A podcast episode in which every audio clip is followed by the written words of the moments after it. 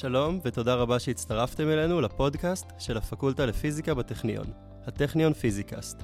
שמי יואב אדלשטיין, אני סטודנט לתואר ראשון בפקולטה, ואני שמח לארח את פרופסור עמית קרן. עמית למד את התואר הראשון באוניברסיטת תל אביב, וישר בסיום התואר המשיך ללימודי מאסטר ודוקטורט באוניברסיטת קולומביה בארצות הברית. עם סיום הדוקטורט נסע לפוסט-דוקטורט בפריז. לאחר מכן חזר לארץ וקיבל משרה בטכניון ואפילו עשו סרט על הקליטה בארץ שלו ושל אשתו. מאז עמית חוקר פה בטכניון, בתחום של מגנטיות ומוליכות על, בתחום של מצב מוצק. שלום עמית. שלום וברכה. אז אילו שיטות יש על מנת לחקור מצב מוצק? למצב מוצק יש uh, כמעט אין סוף שיטות. Uh, הן מחולקות פחות או יותר ל, לשלושה תחומים. Uh, תחום אחד זה פיזור, יורים איזשהו סוג של חלקיק על מוצק והוא עף או מוחזר, ומסתכלים על החלקיק המוחזר ומנסים להגיד בזכותו משהו על המוצק. אה, שיטה שנייה זה אה, לשדר אנרגיה לחלקיק בתדרים שונים ולראות איזה תדר נבלע הכי טוב. זה גם כן מלמד אותנו על המוצק. ושליטה של... ואופציה אה, שלישית זה שיטות טרמודינמיות. זאת אומרת, עושים איזשהו ניסוי של קיבול חום, דברים שאפילו לומדים בתיכון, גם זה מלמד אותנו משהו על המוצק. מה שאני יכול לספר על עצמי זה ש... אני נסעתי לחו"ל ונחשפתי לעולם של שיטות ניסיוניות שלא היה קיים בצורה בולטת בארץ, ומצב מוצג בטח לא בטכניון, וזה שיטות של מדידה באמצעות מתקני מדע גדול. מתקני מדע גדול, למשל, אני אתן דוגמה הכי פופולרית, זה פיזור ניוטרונים. אה, ניוטרון זה חלקיק לא טעון, הוא יודע לחצות את כל המוצק נורא בקלות, אבל מדי פעם הוא מתפזר. וזה נותן לנו אופציה ללמוד על המוצק, אבל קשה, אין, אין במעבדה ניוטרונים, זה משהו שאתה צריך כור גרעיני או מאיץ חלקיקים. יש אמנם בדימונה קורונונון, ובאמת משתמשים פה קצת למחקר, אבל זה לא בדיוק מספיק. אז, uh, יש, אז יש ניסויים שצריך לעשות במתקני מדע גדול. אני נחשפתי לעולם הזה כשהייתי דוקטורנט בחו"ל, ואחר כך פוסט-דוקטורנט, והבאתי את זה ארצה, ו... וזה איכשהו תפס. יש כמה אנשים שאמרו, היי, יופי. זה דרך אגב מאוד פופולרי בביולוגיה, אבל במצב מוצק זה לא היה פופולרי, והיום חוקרים ישראלים יודעים לפנות למתקני מדע גדול ולהשתמש בהם. אמרת שאתה חוקר מגנטיות ומוליכי על, אז uh, מה זה בעצם מוליך על? אוקיי, okay, מוליך על זה חומר uh, שיש לו, הוא, הוא לפעמים uh, מתכתי, לפעמים לא כל כך מתכתי בטמפרטורות החדר, uh, וכשמקררים אותו, באופן מפתיע יש איזושהי טמפרטורה קריטית שבה ההתנגדות שלו נעלמת. עכשיו, זה לא שהיא פשוט קטנה, היא נעלמת בצורה תיאורטית, בצורה קונספטואלית. זאת אומרת, אם נחשוב על התנגדות של חומר כעל חיכוך של האלקטרונים שזורמים בחומר, אז מוליך על זה חומר שהחיכוך בו הוא אפס. למעשה החיכוך בו הוא כל כך קטן, שהוא יותר קטן מאשר שתזרוק אבן בחלל. קח אבן לחלל החיצון, תעיף אותה, אה, היא בכל אופן תפגוש איזה חלקיקי אור, מולקולות של אבק, היא תיעצר, או תאית. אמרת שאתה חוקר אה, מגנטיות ומוליכי על. מה זה בעצם אה, מוליך על? אז קודם כל מוליך על זה מוליך על בעין, זה מוליך שהוא יותר טוב ממוליך רגיל. אה, זה חומר, קצת מתכתי, או דומה למתכת, ההתנהגות שלו בטמפרטורת חדר היא כזאת שהוא מוליך חשמל בסדר, אבל כשמקררים אותו לטמפרטורות נמוכות, קורה נס. וההולכה שלו הופכת להיות עם אפס התנגדות. זאת אומרת, החלקיקים שנעים בתוך החומר לא מרגישים שום התנגדות, והתנגדות היא בעצם סוג של חיכוך, אז בעצם הם לא מרגישים שום חיכוך. אנחנו לא מכירים תופעה כזאת בחיי היום-יום, לכל דבר יש חיכוך. אפילו מים שזורמים בנהר, הם בסופו של דבר מתחככים בקצוות, אבל החיכוך במוליך על הוא כל כך קטן, שהוא בעצם אפס ברמה התיאורטית.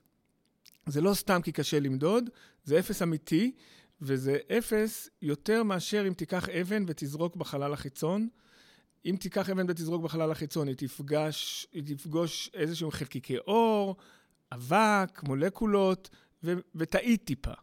אבל uh, במוליך על, uh, האלקטרון נע forever באותה מהירות. למעשה עשו מדידות, ניסו אה, להזרים זרם בטבעת בצורה מעגלית, ולראות האם הוא קצת דועך, ואחרי עשר שנים פשוט התעייפו וויתרו על הניסוי, כי לא ראו שום דעיכה. אז אה, זה מוליך על. זהו. ומה אותך מעניין בלחקור את המוליכי על? אוקיי, אז uh, בפקולטה לפיזיקה, uh, uh, אני חוקר את השאלה איך זה קורה. זה הרי לא דבר טבעי, זה סוג של נס, ויש תיאוריות, אבל אין תיאוריות לכל מוליכי העל. יש תיאוריה לקבוצה קטנה של מוליכי העל, למעשה יש יותר מוליכי העל שאין להם תיאוריה מאשר שיש להם תיאוריה. אה, זאת אומרת, מוליכי, כשאני אומר שאין תיאוריה, יש תופעות שאי אפשר, שלא מצליחים להסביר. אז אה, השאלה שאני שואל את עצמי, זה למה מוליך על הוא מוליך על? אה, זו שאלה מאוד שונה מאיך משתמשים במוליך על. בכל אוניברסיטה בעולם יש כמה חוקרים שמתעסקים בזה, לפעמים זה באפליקציות ולפעמים זה בשאלה אה, איך זה קורה. ויש לך תשובה על איך זה קורה? יש uh, תשובה שהקבוצה שלי הגיעה אליה, uh, או בוא נגיד, יש uh, פרמטר שאנחנו חושבים שהוא הכי חשוב בקביעת מוליכות העל. אני, הנושא הזה הוא מאוד חם ועכשווי, ואין קונצנזוס, אבל אם שואלים אותי, אז לי יש דעה שהתקבלה אחרי 20 שנות ניסויים. מה הפרמטר החשוב למוליכי על, ואני רוצה רק ש- שנייה להבדיל, יש אה, מוליכי על שהיו עד 1986 ומ-1986 ואילך. עד 1986 מוליכי, היו מוליכי על שהיית צריך לקרר עד מינוס 260 מעלות, ומ-1986 התגלו חומרים שמוליכי על שצריך לקרר עד מינוס 200 או 150, זה כל הזמן משתפר. זאת אומרת, זה עולם ומלואו הבדל, ואני מדבר על מוליכי על החדשים. עליהם יש לי דעה. ומה הדעה שלך עליהם? אוקיי, אז עכשיו אנחנו קצת נכנסים לעומק, לעובי הקורה. Uh, בחומר יש כל מיני פרמטרים uh, שקובעים את התנהגות האלקטרונים, ויש uh, מבנה uh, גבישי, יושבים אטומים בצורה מחזורית. אה, יש כל מיני מרחקים וזוויות בין האטומים, ואנחנו הצלחנו להדגים שהפרמטר החשוב ביותר זה הזווית בין האטומים. הזווית בין האטומים החשובים, אם תעשה אותה ישרה, אה, העל מוליך יהיה טוב יותר, והטמפרטורה שבו החומר נהיה על מוליך תהיה גבוהה יותר. האם כל העולם מקבל שהזווית זה הפרמטר החשוב? לא. אבל סדרת הניסויים שלי בדקה שהוא פרמטר חשוב, ופרמטרים אחרים לא חשובים. ואיך עשיתם את הניסויים האלו? אוקיי, אז uh, אפשר למעשה לעשות את זה בשני דרכים. אחת זה ללחוץ אל החומר ולשנות זוויות, אבל אז משנים גם מרחקים, גם זוויות וגם הרבה זוויות. אז זה לא ניסוי כל כך נקי.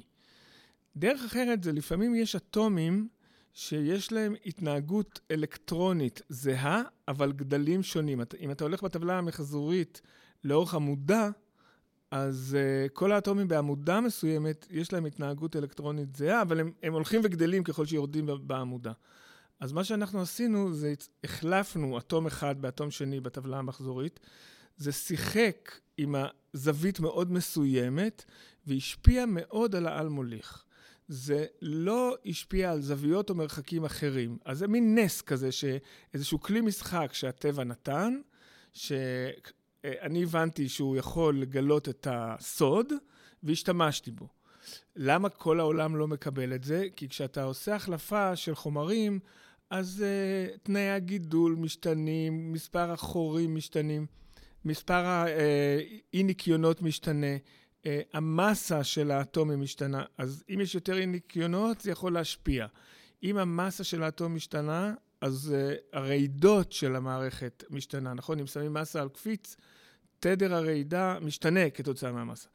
אז, אז תמיד מתעורר ספק, רגע, רגע, רגע, זה הזווית שחשובה או הרעידות שחשובות? זה הזווית שחשובה או האי ניקיונות ש... ואז צריך, לב... את כל אחת מהאופציות האלה צריך לבדוק.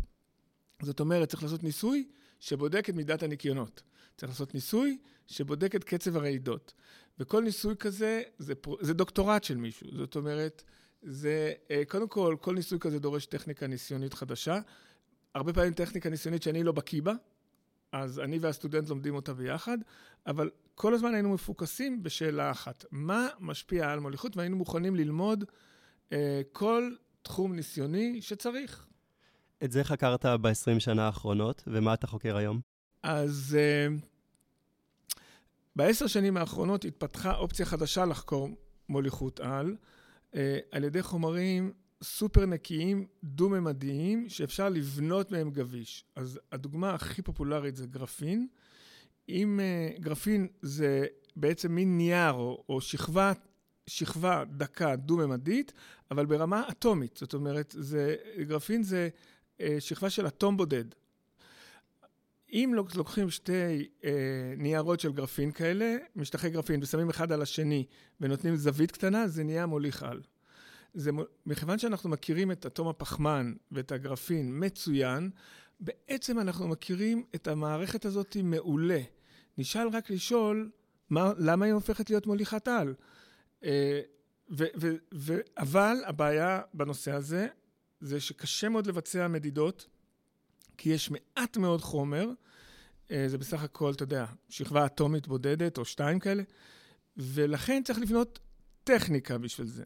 בש... מאז uh, הקורונה הפסקתי לנסוע למתקני מדע גדול, התחלתי לפתח את הטכניקה הזאת, התאהבתי בה, ועשיתי סוויץ', עברתי רק להתרכז ברעיון הזה, ואנחנו בונים מכשיר שיוכל לבנות, את, למדוד, סליחה, את התכונות על מוליכות של מערכת דו-ממדית. התהליך הזה בבנייה, כל הזמן צריך, קודם כל צריך אה, לבדוק את הקונספט אה, במערכת גדולה, לראות שזה עובד, לבנות את התיאוריה, ואז לעשות scaling down, והתהליך של ה scaling down הוא כואב וקשה ולוקח זמן, וגם יקר.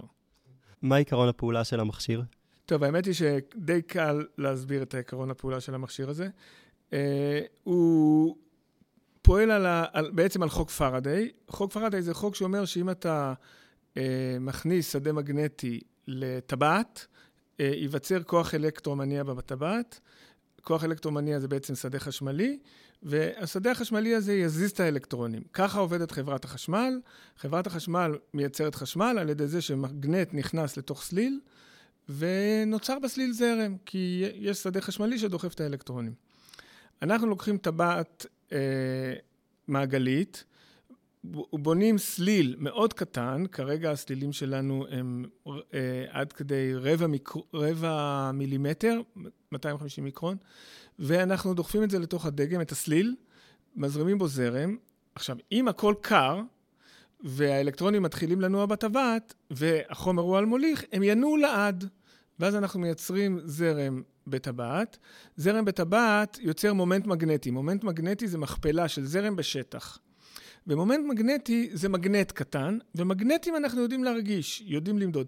אז בעצם אנחנו מודדים את המגנות של הטבעת, מכיוון שאנחנו מכירים את כל הגדלים שקשורים פיזית לטבעת, אנחנו בעצם יודעים איזה זרם זרם, אנחנו יודעים איזה שדה מגנטי הפעלנו, אז אנחנו מודדים איזשהו קשר בין השדה המגנטי לזרם שזרם. הקשר הזה נותן לנו אינדיקציה כמה נושאי מטען יש בחומר, כמה זרם הטבעת מסוגלת אה, לסבול, מתי היא מפסיקה להיות מוליכת על. אנחנו יכולים לייצר את הזרם הזה ופשוט לחכות עד ש... ולראות דעך, לא דעך, האם המומנט המגנטי השתנה, לא השתנה. זה העקרון פעולה של המכשיר שלנו, והוא הודגם לדגמים גדולים והוא עובד אחלה. הבעיה היא שבחומרים הדו-ממדיים הם לא באים בגדלים גדולים. אתה לא יכול לקבל חומר דו-ממדי שהוא יותר מעשרה מיקרומטר על עשרה מיקרומטר. עכשיו, אה, שני מיקרומטר זה שערה של בן אדם. אז זה הגודל של הדגם, בינתיים. זה הולך ומשתפר, אבל זה המצב בינתיים. אז תאר לך שאני רוצה לעשות טבעת ולהכניס סליל לתוכה. אז אני צריך סליל שהקוטר שלו הוא מיקרון אחד. זאת אומרת, הסליל עצמו צריך להיות בגודל של שערה. שזה אומר לקחת שערה וללפף עליה שערות. זה לא פשוט. אבל הצלחנו, וזה עובד. והקושי הבא שלנו זה לקחת את הטבעת, שאנחנו גם את זה יודעים לייצר, ולהשחיל את הסליל דרכה. זה הנושא שאנחנו עובדים עכשיו, וגם עם מערכת ה detection של המומנט המגנטי, כי המומנט המגנטי במקרה הזה הולך להיות מאוד מאוד קטן. אז גם את המערכת detection, גם אנחנו בונים, הסטודנטים בונים מאפס, כי אין לקנות מכשיר כזה, ו... אם נצליח, אז נצליח אה, למדוד תכונות על מוליכות של טבעות דו-ממדיות קטנטנות. ונגיד אם יהיה לנו בסוף מכשיר כזה, אז מה הוא ימדוד? איך הוא ידע להגיד כמה האלמוליך הזה שלנו הוא טוב, הוא לא טוב? לא, מה שהוא יוכל למדוד זה אה, את התכונות, את התכונות של המוליך על, כי כרגע אנחנו, כל מה שאנחנו יודעים להגיד על החומרים הדו-ממדיים, זה שבאיזשהו שלב ההתנגדות שלהם יורדת. עוד לא הצלחנו בכלל להוכיח שיש בהם את הזרימה, ה-persistent current קוראים לזה באנגלית, הזרימה, הזרימה הקבועה, אה, שלא משתנה בזמן. עוד לא הצליחו לקחת טבעת ולהזרים בזרם ולראות שזה לא דועך אף פעם. אז אנחנו בעצם עוד לא לגמרי יודעים שזה על מוליך.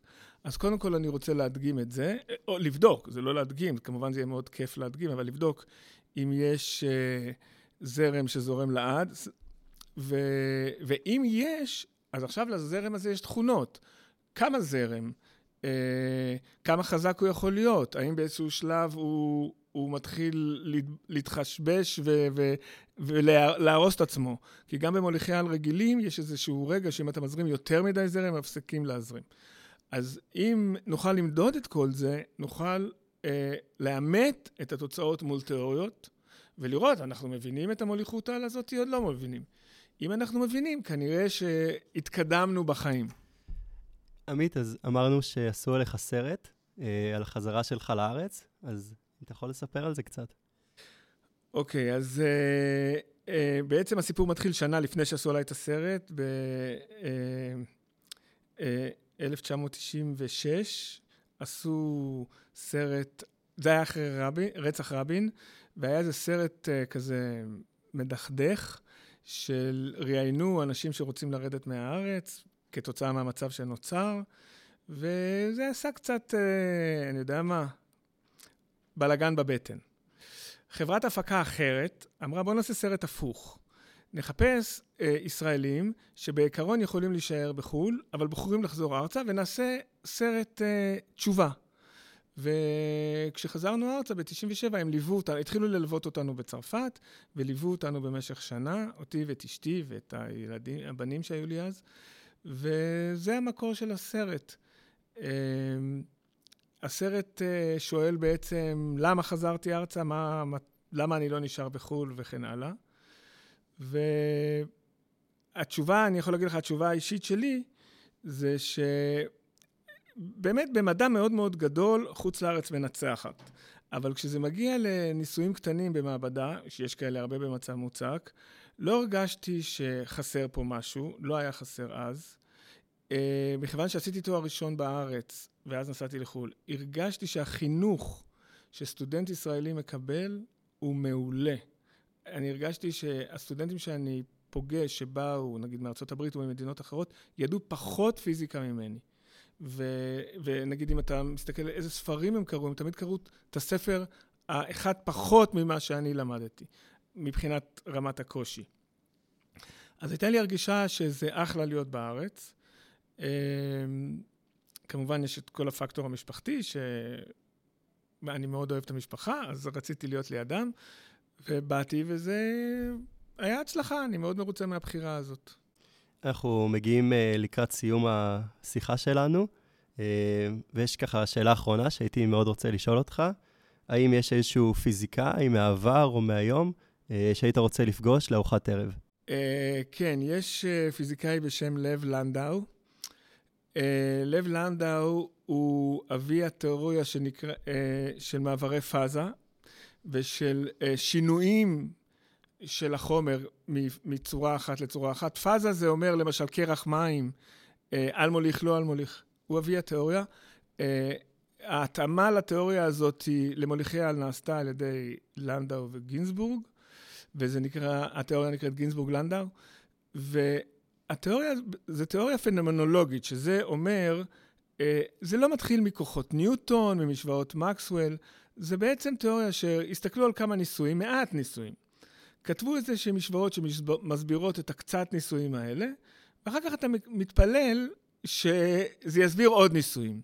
ומה שקרה עם התיאוריה של גינסבורג ולנדאו, היא מסבירה את כל הניסויים. היא כמו פלא פלאים.